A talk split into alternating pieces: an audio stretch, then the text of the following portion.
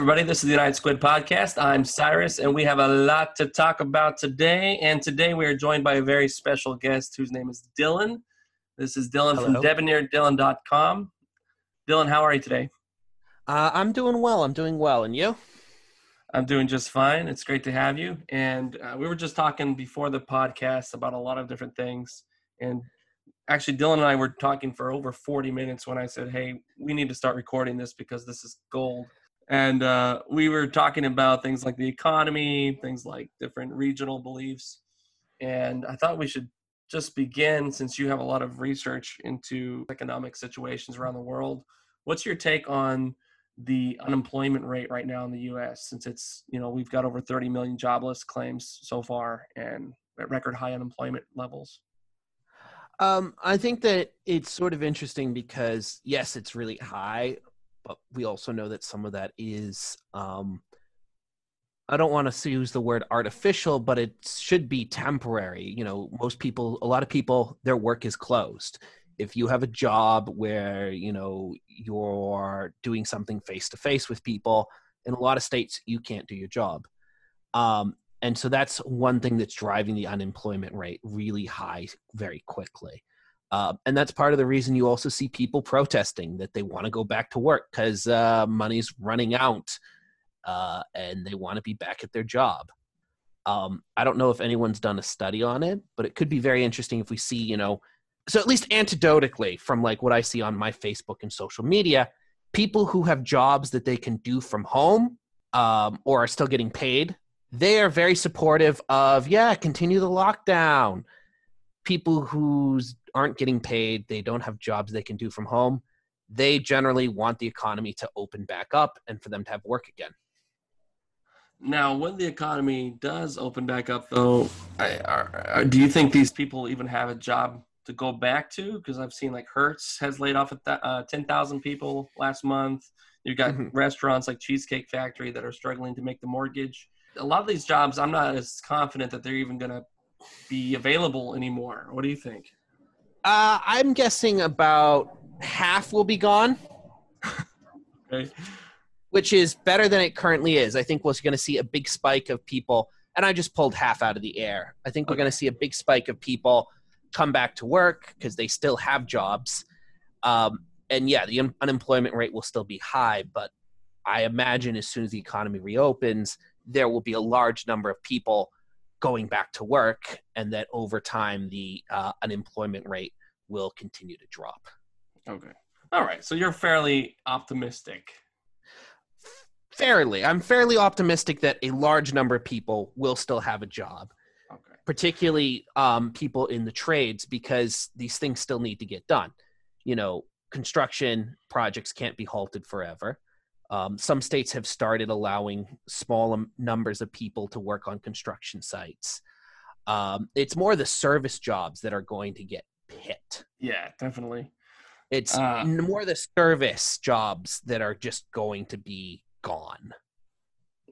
Now, I will want to preface all of this by just letting everybody know that neither Dylan nor myself are experts in these fields. We're just two guys shooting the breeze, and our perceptions are just what they are. They're just our perceptions. They're just our opinions. And our opinions change daily with the facts.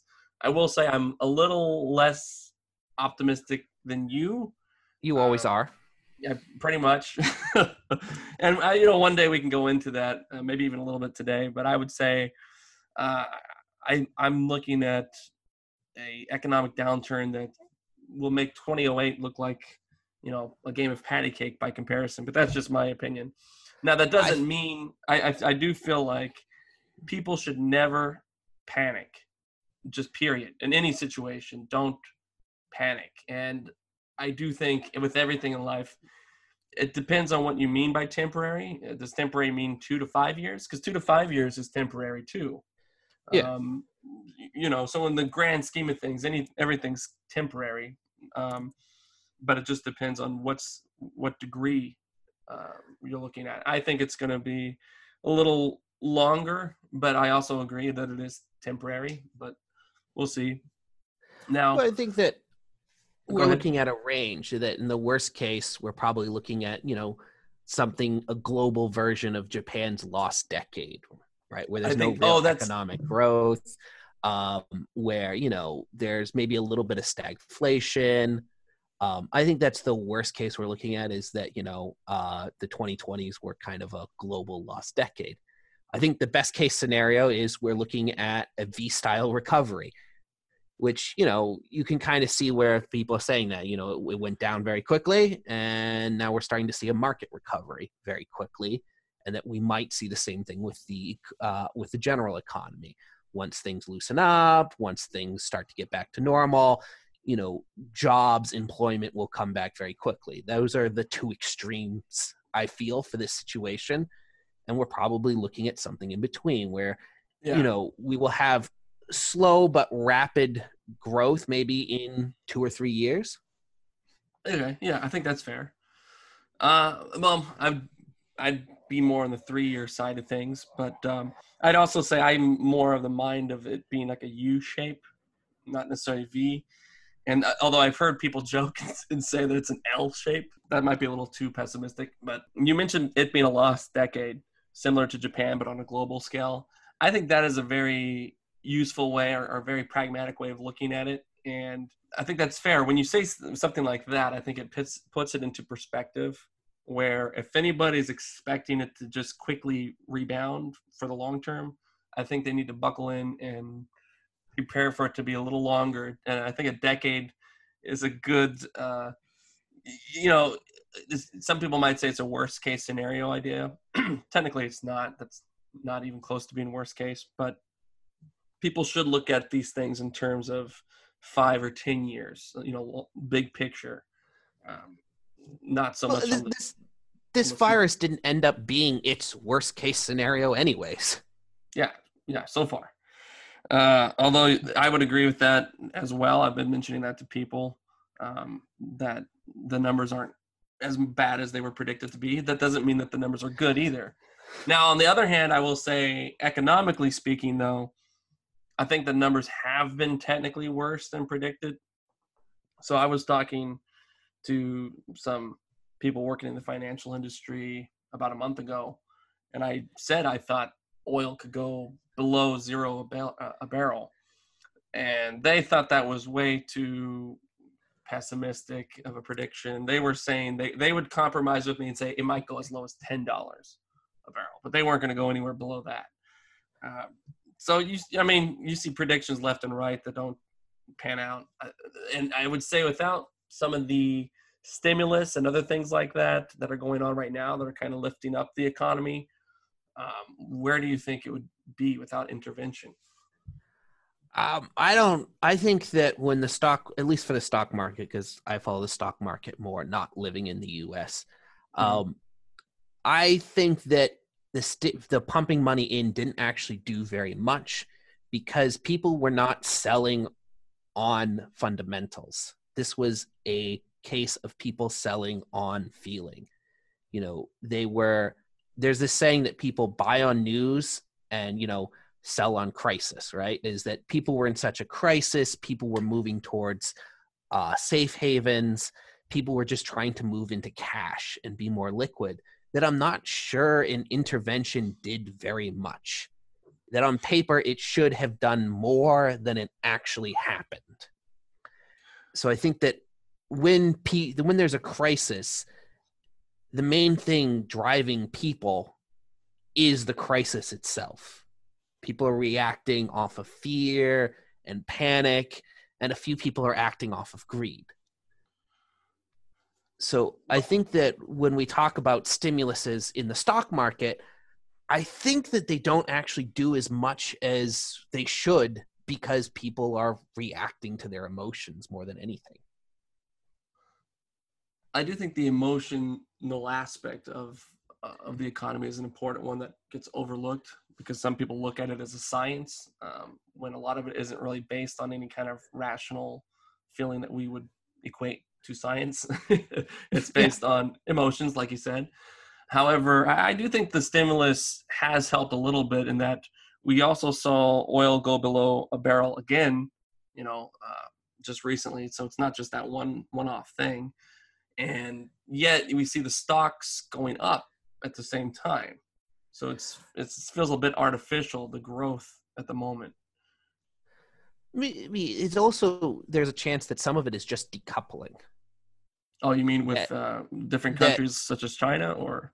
Well, so not just between countries, but between commodities.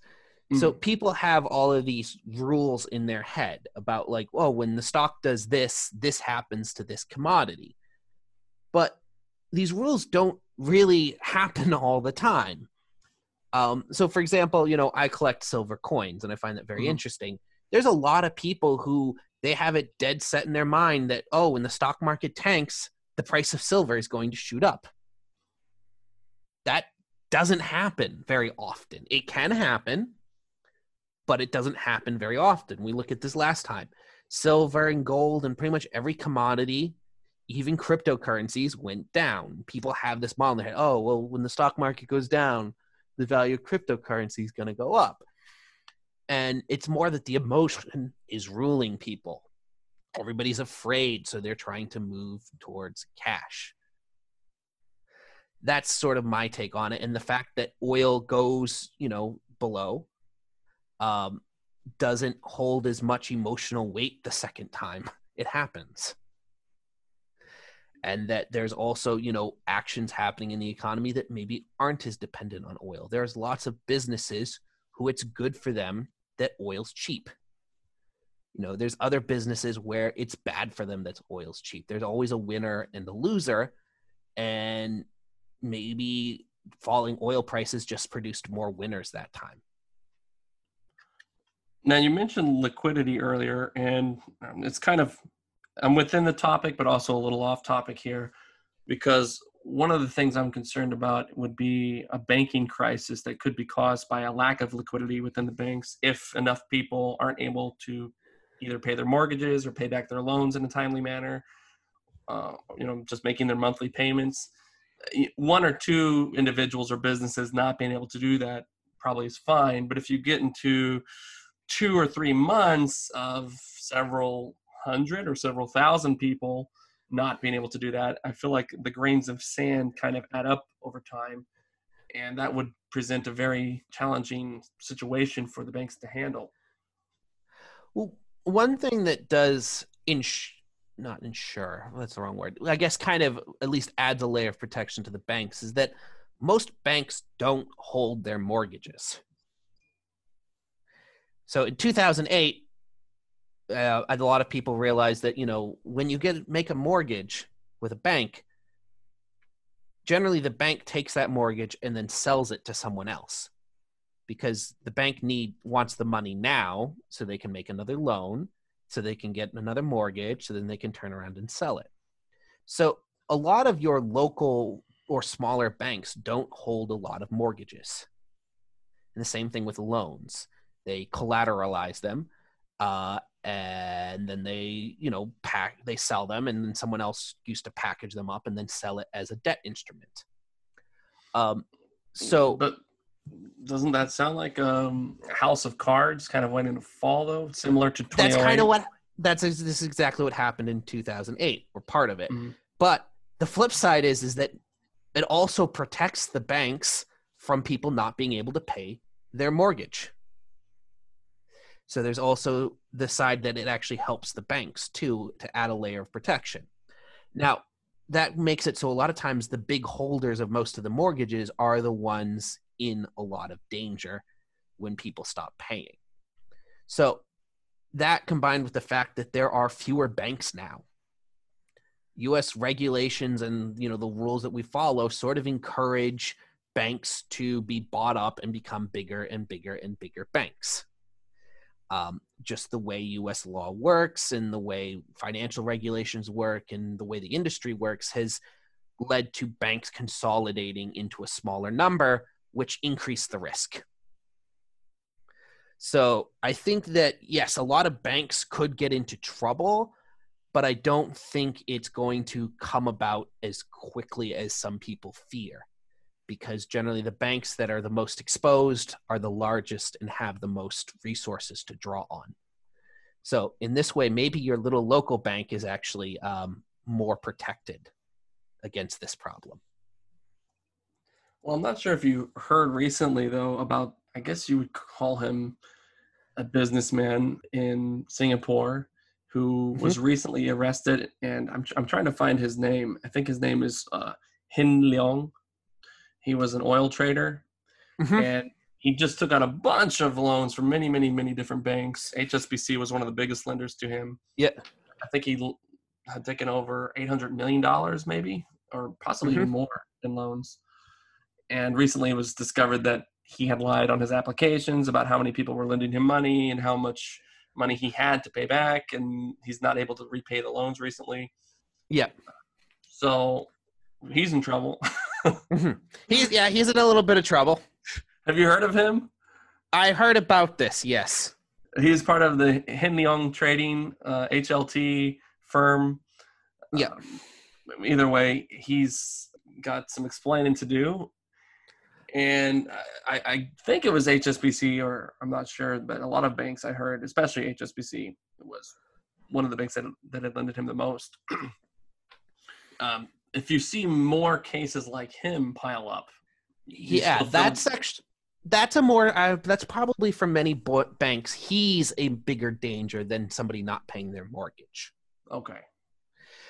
Because he's a bigger danger. A lot of times personal loans, this is why they have usually a higher interest rate, probably will rack up bigger damages quicker, right? Because at least with a mortgage, there's collateral. There's the house itself. You know, it's a secured loan. There's, you know, you have the house as collateral.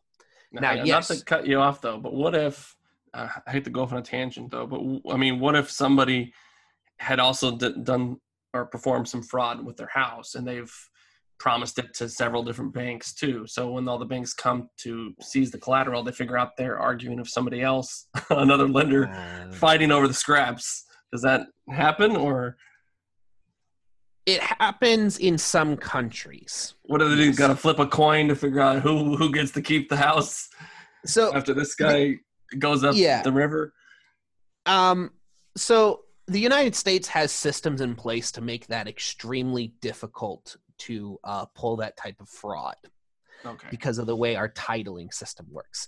Now, in the past, this used to be a more common scam, and I believe, and I've heard of it still happening in other countries. These are generally smaller, poorer countries, let's put it. Okay. Maybe a country where a prince would send you an email saying he's going to leave you his fortune. Okay.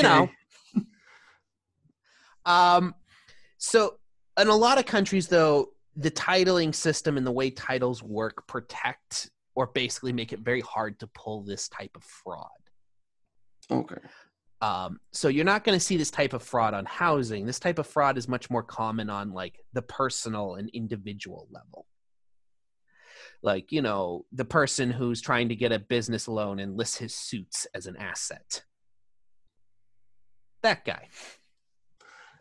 And back to Hin Leong, you're saying this gentleman, if we can call him that, is more of a threat to the banks, people in his situation. So because he doesn't have, he has enough collateral to nothing tangible, no assets that they can. Well, he has assets, but it's much more complicated in most countries. I don't know about Singapore's laws.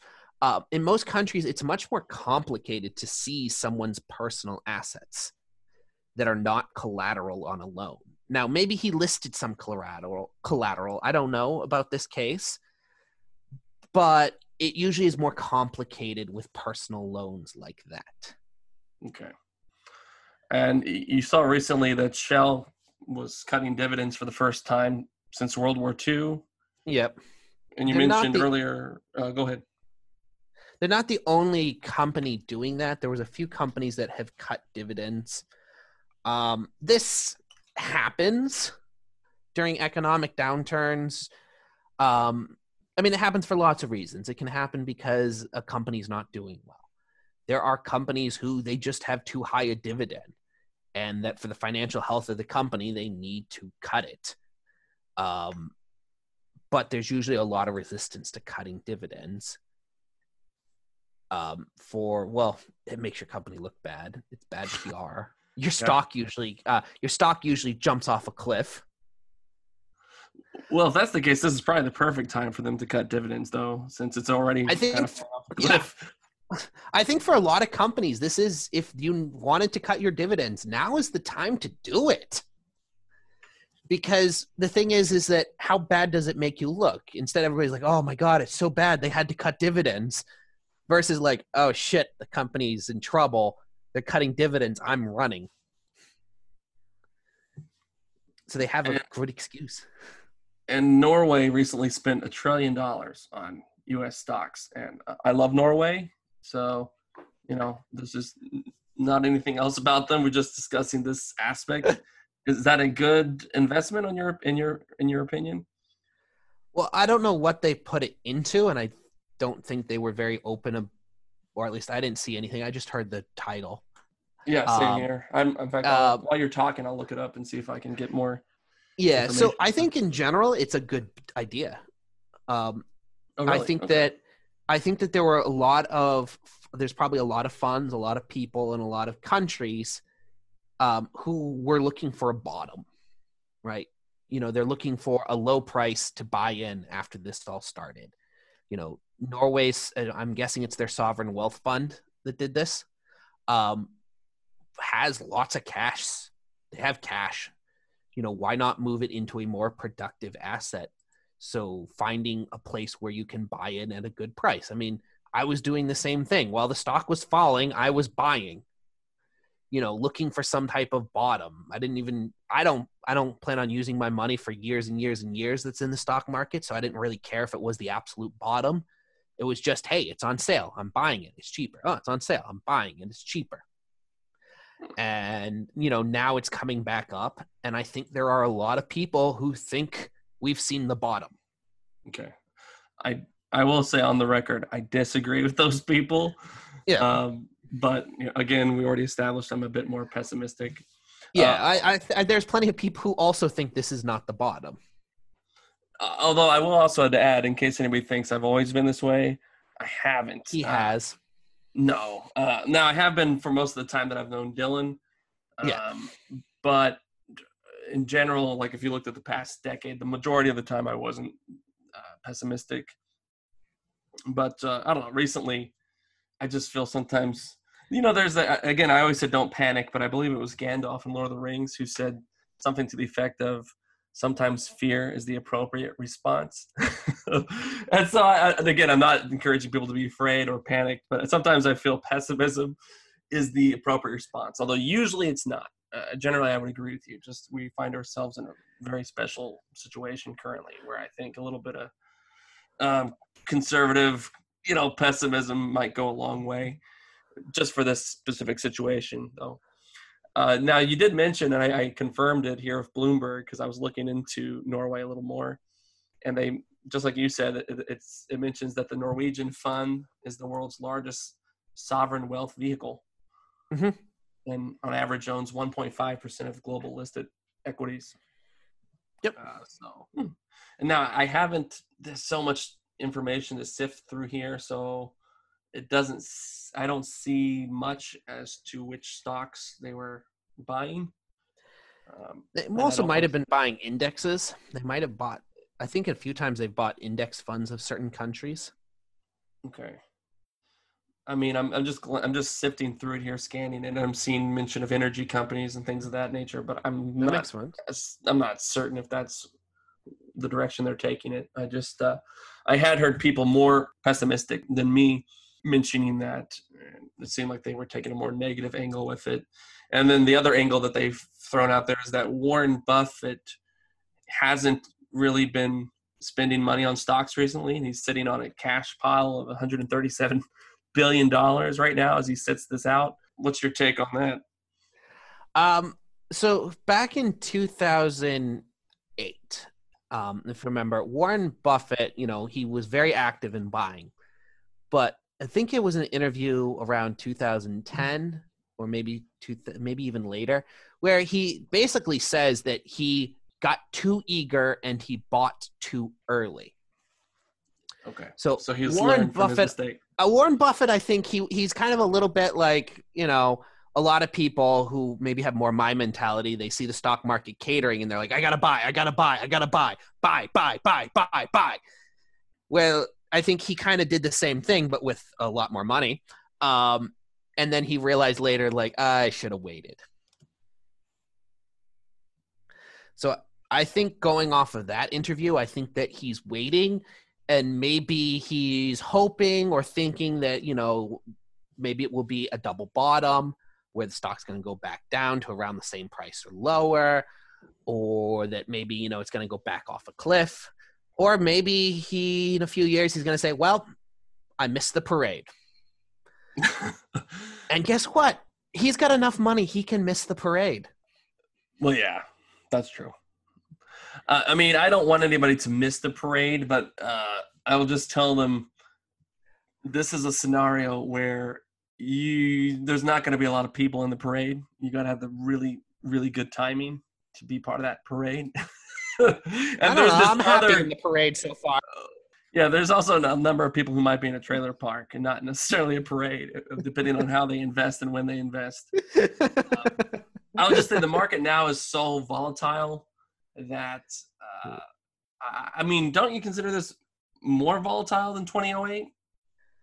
Definitely. I mean, we're just in the early days of it right now, and it's already more volatile almost than the worst of 2008 in a way. And I've heard some people say that 2008 isn't a good comparison.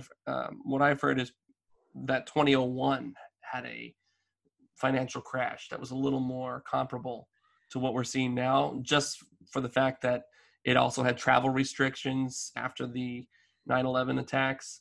And so it was like this, but on a smaller scale. Yeah, that's probably a fair thing. I think the problem is like, every crash is kind of the same and unique at the same time. True. Like they're kind of the same in that there is generally, you know, general pattern of, you know, you get new highs, you generally have like a few days of negative, you get like a day or two of positive, and then I'm free falling, and then, you know, you go way down. There's a little bit of bouncing around the bottom, and then like you slowly drag yourself back up. Now, one thing, I'll go ahead. Okay, go ahead. Yeah, sorry. Well, one thing that people listening right now didn't know, but they're about to know, is actually when Dylan came on the show and when we were talking beforehand, we didn't really discuss this a whole lot. We're just kind of shooting the breeze at the moment. Yeah. Because the main thing that we were going to discuss today relates to some recent research that you've been doing into North Korea. Oh, yeah, yeah. And if you go onto Dylan's website at debonairdylan.com, you can see this. Or go on my YouTube. Yeah, go to my YouTube for that. He also has a YouTube video that's a little more in depth about North Korea and their economy.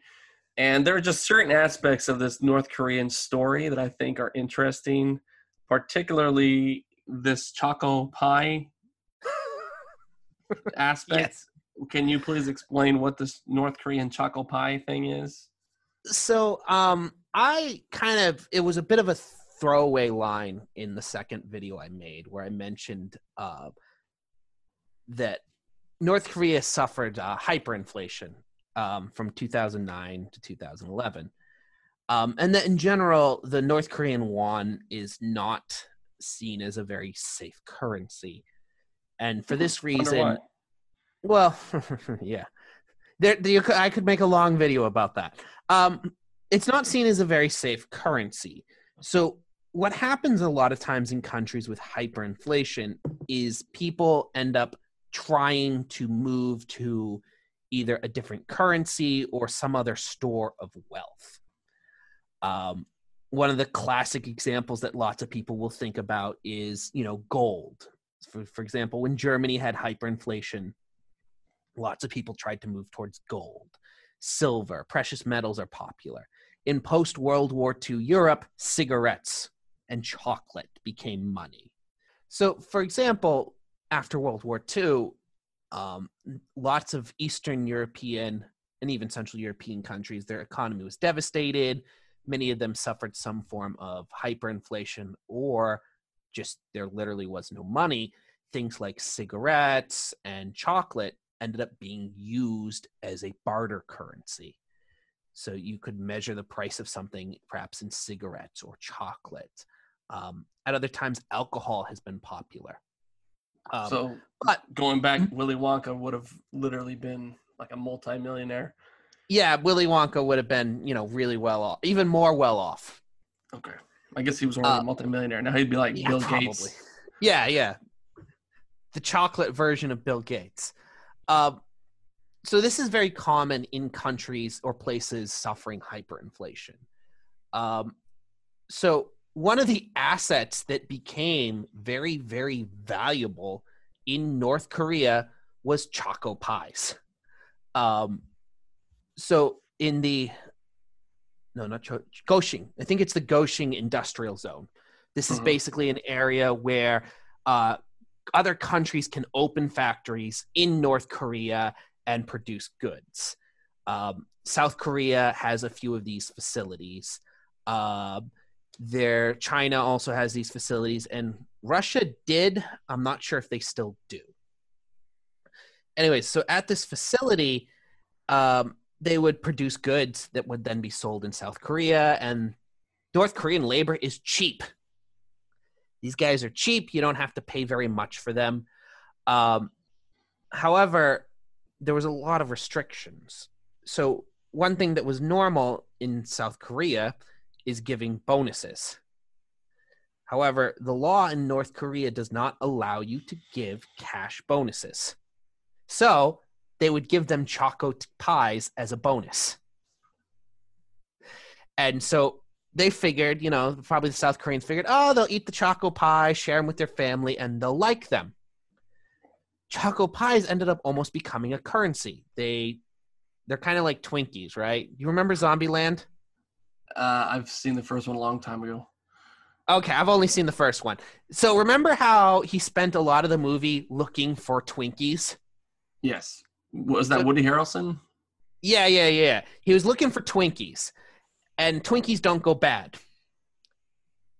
Okay. Choco Pies are the same. Zombie apocalypse. Oh, really? Yeah, Choco Pies don't necessarily go bad? They take a long time to go bad because think about it, they're heavily processed, and they're in a they're basically in like a aluminum tinfoil, they're basically in a bag, just like a Twinkie. So like bugs and stuff aren't getting on them. It's an airtight bag. So the Choco Pies will stay good for a long time. It's like space food. Yeah, basically. So this is one of the things you need for a currency. You need something that stays good. It doesn't, depreciate, or it doesn't become worthless over time. And so the Choco Pie was able to fill this rule, and they were exchangeable. There was market exchange rates for Choco Pies. To be honest, honestly, you're starting to sell me on Choco Pies as a potential backup.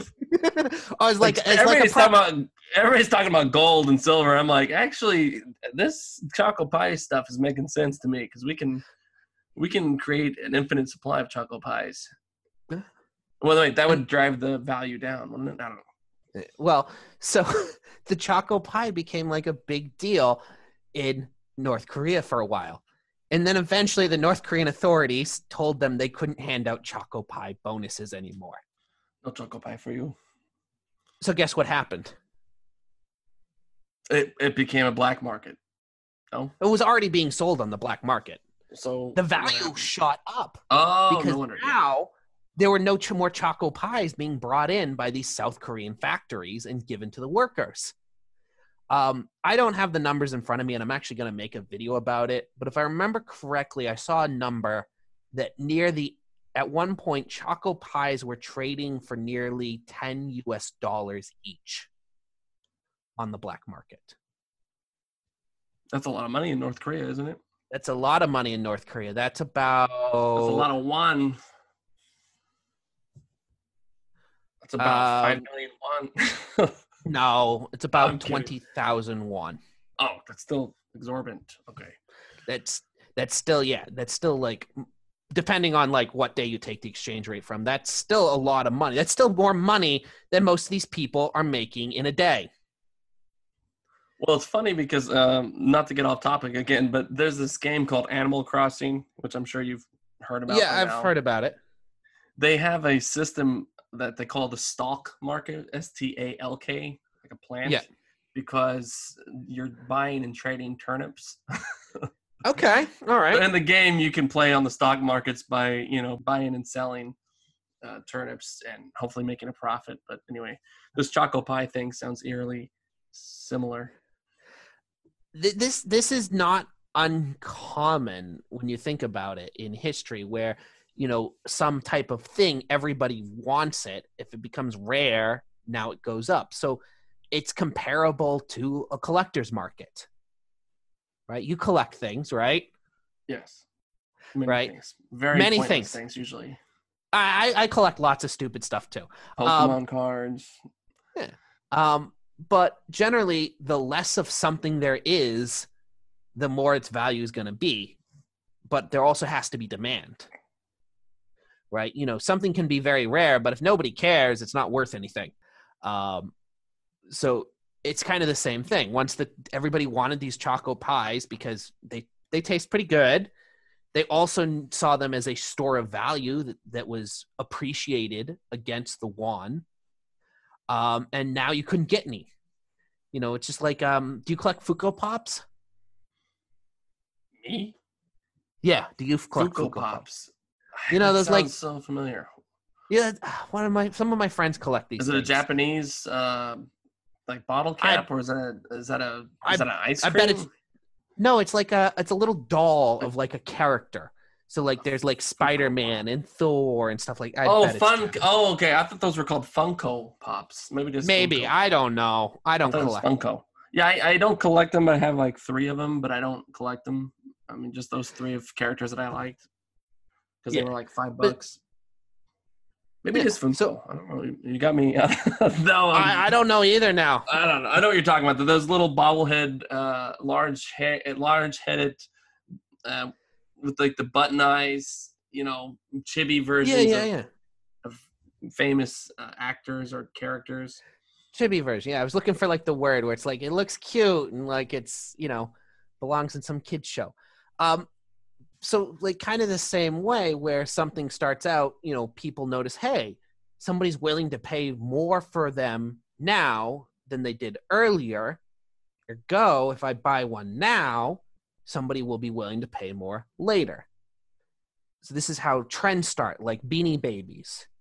Remember, Beanie Babies got huge. Unfortunately, I do, because my family bought so many Beanie Babies hoping to get rich on reselling them, and it really didn't pan out.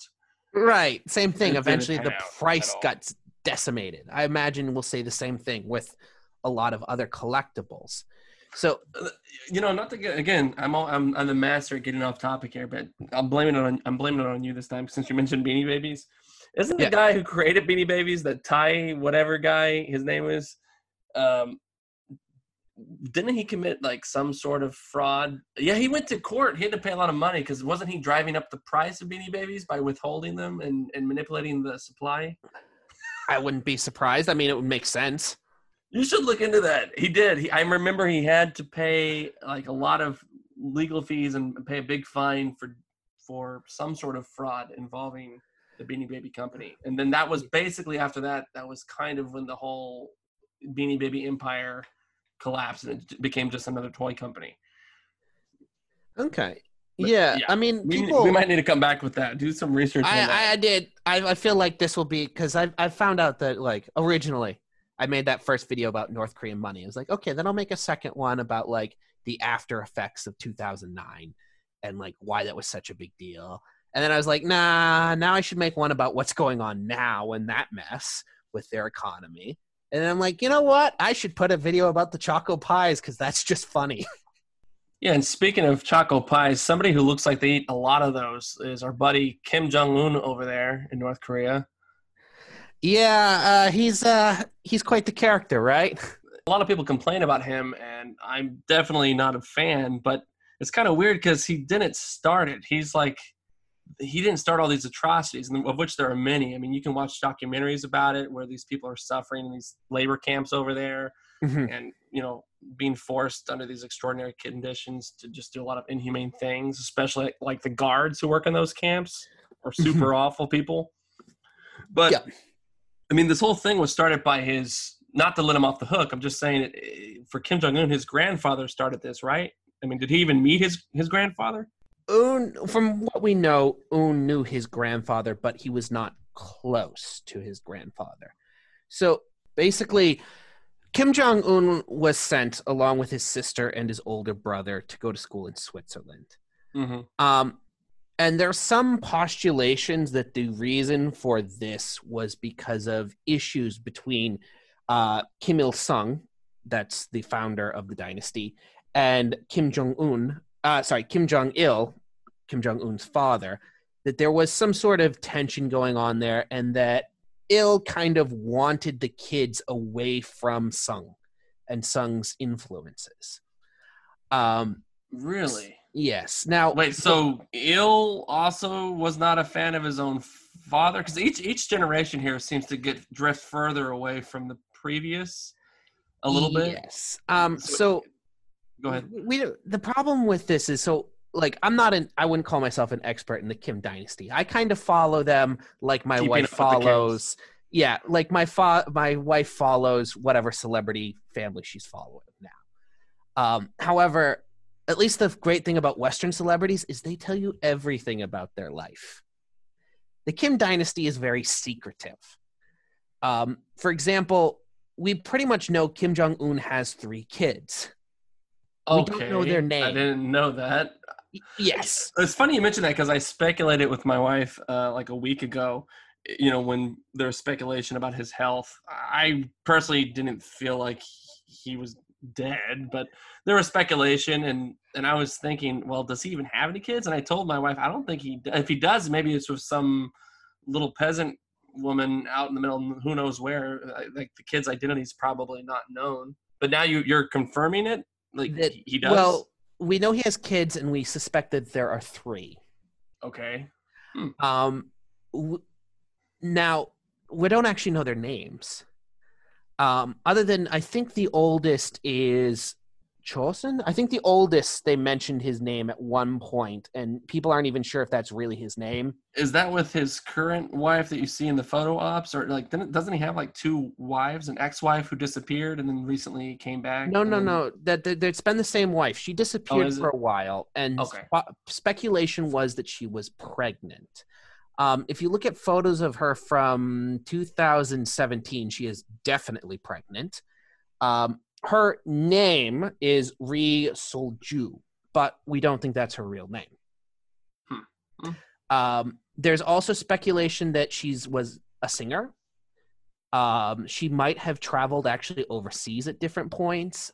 It's believed that she might have been in one of those bands, you know, those bands that they had during Il's period that were intent for like going overseas and propaganda. It's believed that she was a singer in that band. She supposedly has 3 kids. We're not super sure. They have a daughter. That's the only, I'm looking at it now, that's the only one that they have a name of. Okay, so it's confirmed there was a daughter, and then supposedly a son named, like, Chosen? Yeah, but, like, there's and not... And then maybe some another kid? There's...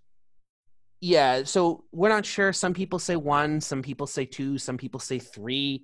It's a little bit of a debate, but they're very secretive. So, for example, you know, Kim Jong-un, when he was in Switzerland, he was living there under a fake name. You know, so was his sister, so was his older brother. Yeah, he actually looked kind of handsome back in the day. Yeah, like he actually he liked basketball, stuff like that.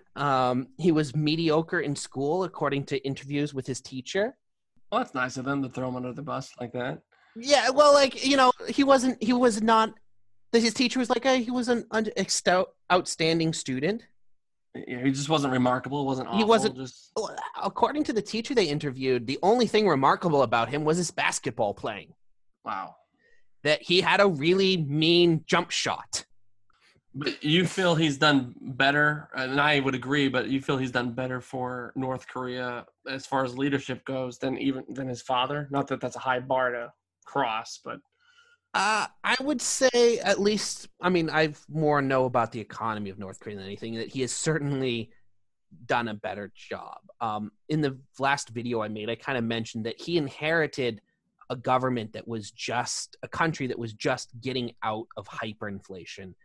And there was still inflation. Rice prices were still rising, rice being the main commodity that people eat. The currency was about as weak as it was going to get. But he also ended up putting in lots of economic programs that helped the country. It helped the country's food production. It helped the country basically stabilize, and it has led to more a wealthier country. You know, I also, this is a little bit of a fringe opinion, I guess, is I don't think North Korea's economy hurting was one of the reasons why Kim Jong-un decided to negotiate. I don't think the economy was one of the reasons that a lot of people like, oh, you know, they have so many sanctions, they've got to negotiate. I don't think the sanctions did it. What did it? I think it was partially personal desire. What, to like open up to the rest of the world? And well, I think that it was, yeah, A, open up, and then B, I also wonder if, you know, he cares about his image, actually. He cares about his image. He actually is closer to the people. Like, so one of the things that's weird is if you look up his father, you don't really find images of his father doing stuff, right? His father kind of just hung out in the palace and, you know, got bellicose occasionally with the neighbors, right? Where Kim Jong-un, it's pretty normal to see photos of him, like, going to an amusement park, meeting people, being out in the city, you know, riding around. He's not sequestered away from, you know, the population like he's, you know, some Chinese emperor, the same way his father was, right? Well, the thing with Kim is, although, again, I gave him a little bit of leeway there since he didn't start this and he wasn't even the next in line. He's like the next person in line. So he's, it seems to me, further detached from the evilness and the atrocities of what begat this empire or whatever you want to call it, this dynasty. Yeah. But at the same time, I do feel like, unfortunately for him, that name does have a terrible legacy. And I'm just curious, is there anybody who, like, if North Korea opened up, would he, here's the weird thing. A lot of people are always like, oh, we need to get rid of him. I'm like, well, it's not that simple. You leave a vacuum behind. You can't just press the emergency brake on this at any minute. That could cause more damage than just kind of slowly transitioning. And, you know, but is there going to be like a phase out where maybe he moves into the background, and could you see somebody else, you know, taking on the torch? Would he become like a monarch where he doesn't do anything? He's just like a symbol, or does he have to eventually fade out entirely for North Korea to grow? Okay, this is getting way into speculation. Okay. What I suspect is, and maybe his way of trying to play it, is that, you know, he was thinking of North Korea basically becoming, something like a monarchy or something like an authoritarian state where there's one family that just keeps passing on centralized power, but being more open. I think that is maybe, if he was going to open up the country, his ideal. But I don't think he's actually as... I think he wants to open up the country, but not open it up in maybe the way you're thinking or that most people would think. I think that his idea of opening up the country is it being more economically connected to the region. Not in the sense of like, oh, come visit North Korea, it's nice. I mean, yeah, there is some tourism, and tourism increased under Un. But I don't think he's talking about opening it up in the sense of it's going to become a democracy or something like that. I think that his end goal is that it remains an authoritarian country, and also if the country becomes wealthier and the country becomes less closed off, that can also be a pressure release, right? Where, you know, the people who are unhappy leave, right? That's basically how Singapore works as a authoritarian state. The people who are unhappy go away, right? Okay, so basically it's, you're thinking that maybe it'll remain authoritarian, not to throw Singapore under the bus, but I mean, it's not even remotely the same, but you know, but it was more strict than other countries. And the idea is you're guessing they might have this policy where, okay, we're not going to force you to stay like we used to. You're not, you know, you can come and you can go if you want, but you can't come back, but you can go. You can't come back. Yeah. So like, we're better off without you because you're ruining the party. You're ruining the illusion. Get out of here. And also, I think that just a little bit might placate a lot of the detractors, right? You notice how, like, North Korea got more relaxed about imports from South Korea that are cultural, like music. And at the same time, you started to see them imitate the same thing, where they started creating their own pop bands.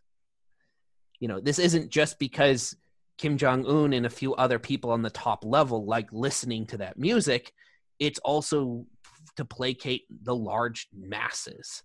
Right. And I mean, one thing you mentioned earlier about Kim being a little more connected, at least on the surface, to the citizens there is, if anybody's thinking that we're therefore sympathizing with him, it's not. We're just saying, in fact, that in and of itself is a manipulation on his behalf, you know, because he has to adapt to the times. You can't keep that iron fist forever. You got to kind of loosen up eventually, no matter if it was him or his father. Eventually, you kind of got to, you know, loosen up a bit.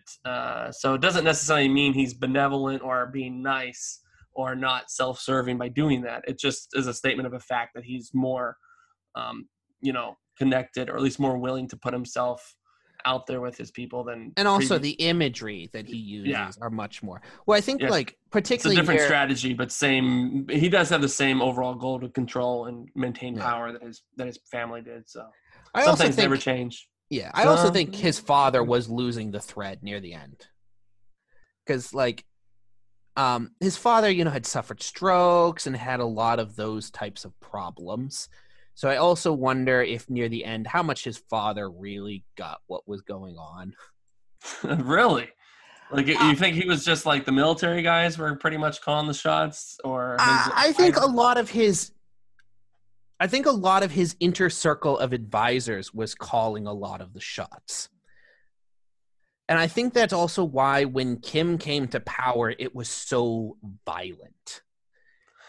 Because I think what happened is that a lot of his father's upper level felt like, okay, we'll just control this kid, and like he can have fun, you know, being jet skiing and like, you know. Well, I don't know if he's jet skiing, but not jet skiing. Like, yeah, he can just really ride his horses, have fun, you know, have his cars and stuff like that. We'll just play basketball and, you know, stuff like that.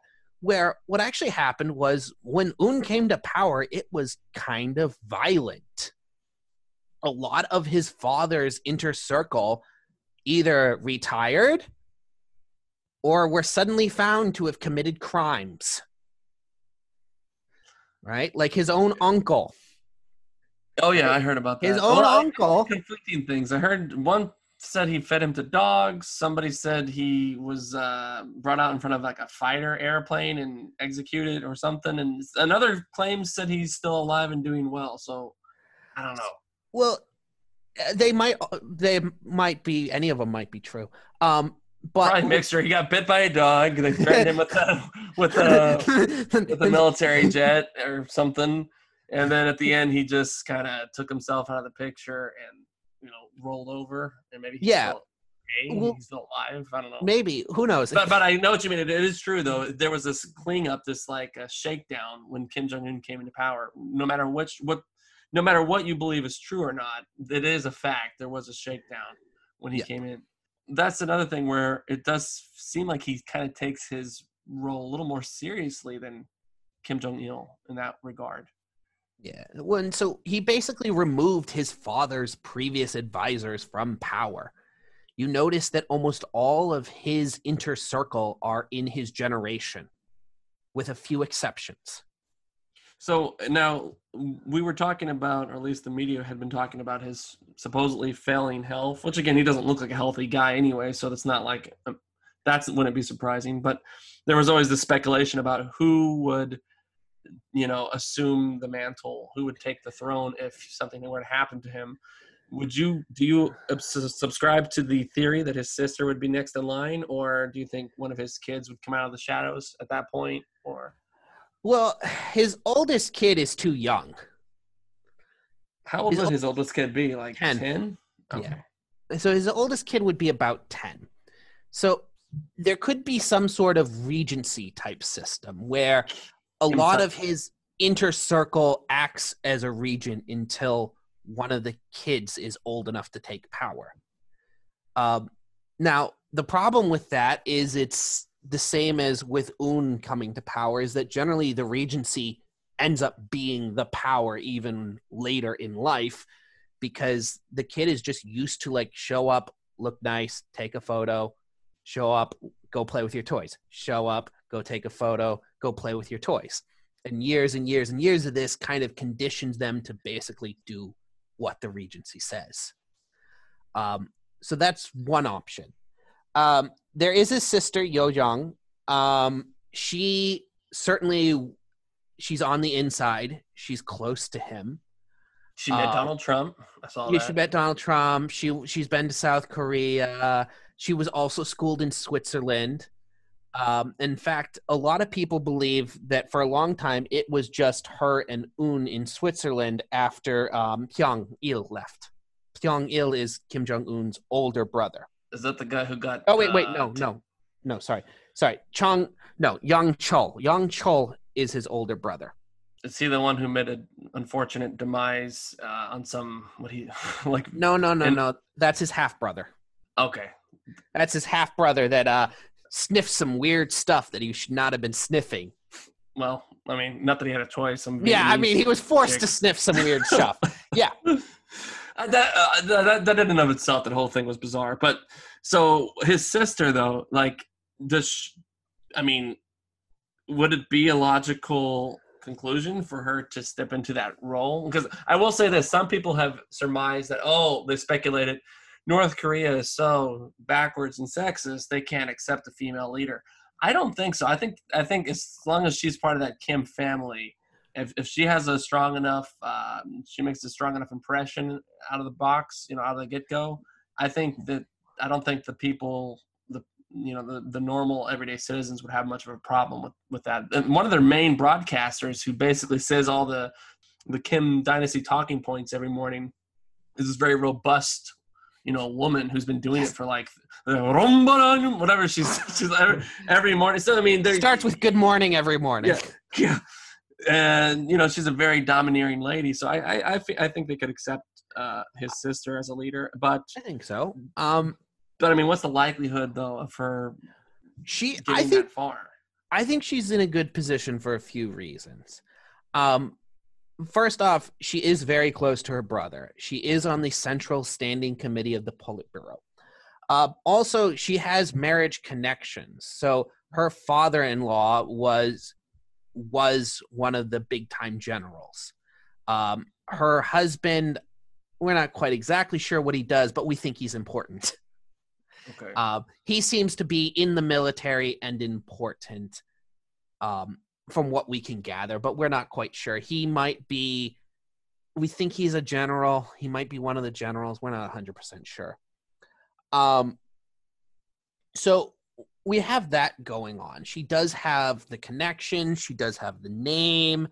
So she does look like a good choice if they were just going to pick a new leader. Now, there's other people that are in the woodworks. So there's the other guy, Pyong-il.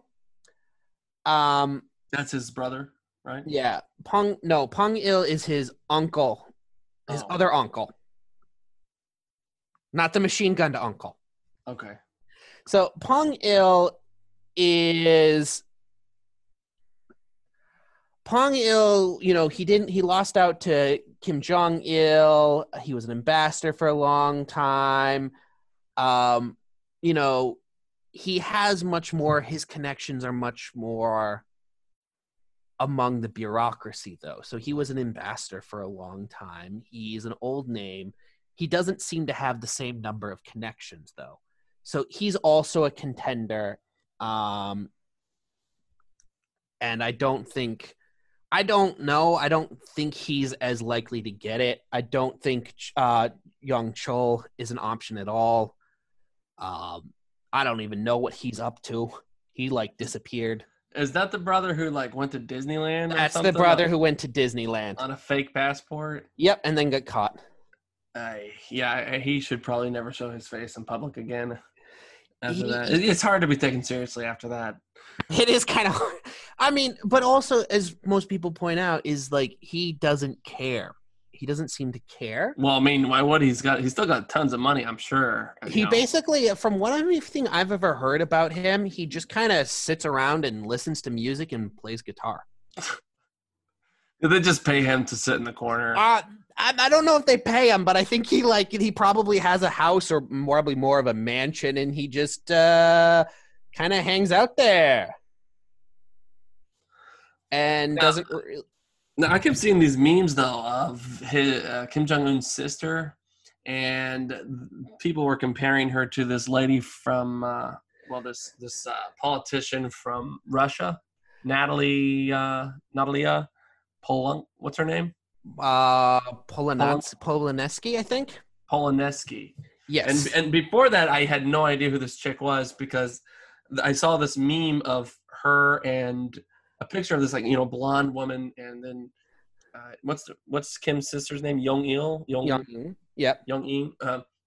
Yeah, there's this picture of them, like they were pretending that it was a manga series, like rival schools, and I was just saying, who's the blonde chick? I know Kim Jong-un's sister, but who's this one?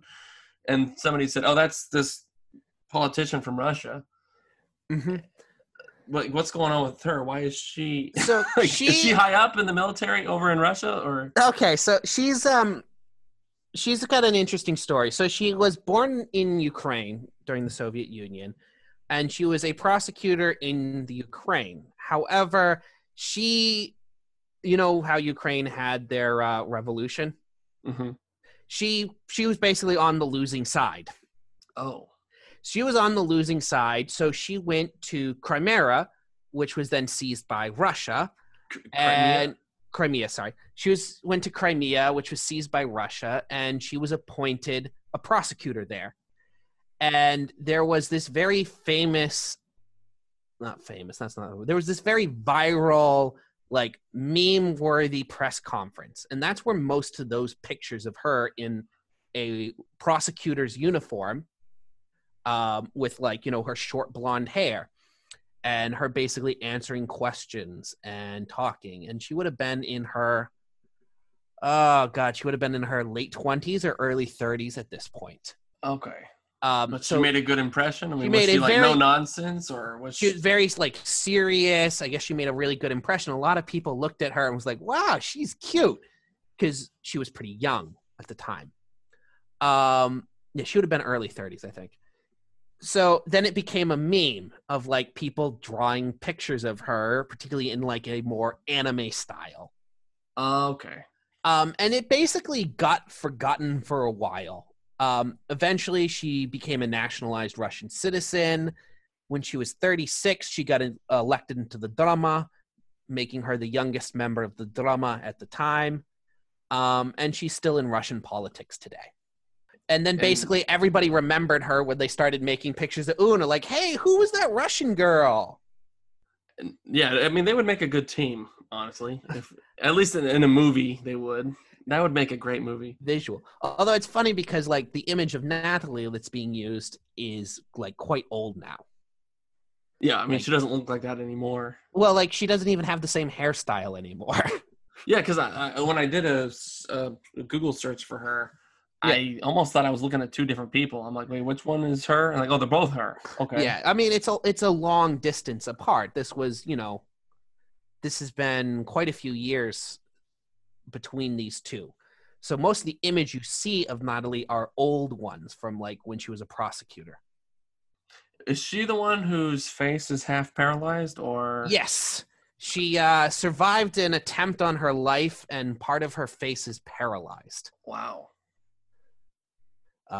So yeah, I'm not sure which side, but like, actually, if you watch the video of her, the famous video of her very carefully, you can see that like one side of her face doesn't move as much. And that's the side that got paralyzed. It was an assassin from a gang that she was prosecuting. She was a prosecutor. Oh, that kind of thing. The gang, and then the gang pulled a hit on her that didn't work. She was found like half dead in like the stairwell of the building she lived in, but she ended up surviving. I don't know how I'm going to cut this into the conversation, but and when you were talking about the scarcity of things, I mean, it's not impossible, but I mean, and it's kind of stupid to say it's not impossible because technically nothing is impossible. But, yeah. I don't remember who it was, but there was some economist that everybody was raving about. Like, I don't know, a year ago, I looked into him, and he was really big on this idea that the market's going to crash and we're going to go back to like a post or pre-industrial kind of agrarian style. And I just don't see that happening. Not in a widespread way, though. It just doesn't seem practical. No, well, I think it's to have that happen, it predicates on so many systems completely falling apart. Well, that and the way they speak about it is they're on the one hand they're pessimistic because they just see a total, you know, and I mean I could see a collapse of everything where there's an economic reset. But they almost speak about it in a romantic sense. Like, oh, we're going to go back to the good old days. I'm like, dude, that's not the good old days. What are you talking about? What are you talking about? You're not going to have a little – now, it might be fine if you and your wife have a little garden somewhere, but there's probably going to be some warlord. You're going to be a peasant, man. He's going to take your property and he's going to use it to make to grow turnips and chocolate pies. And but yeah, so I don't see that happening anytime soon. But no, well, at least not on a wide scale. I mean, we've had places that fall apart and return to almost subsistence level agriculture. We've seen that in parts of Central Africa, where like there's a civil war and everything gets wrecked, and like the interior of the country basically looks like, you know, neo-feudalism. But we're quite a long ways from that, I think, in a lot of countries. Anywho, so people can find you at debonairdylan.com and also find your YouTube page. Other than that, everybody, you can also go to unitedsquid.com to follow us for news articles, and also, of course, you can find us on pretty much every social media platform, YouTube, Facebook, you name it. And we will catch you later. Bye. Bye-bye. See you next time.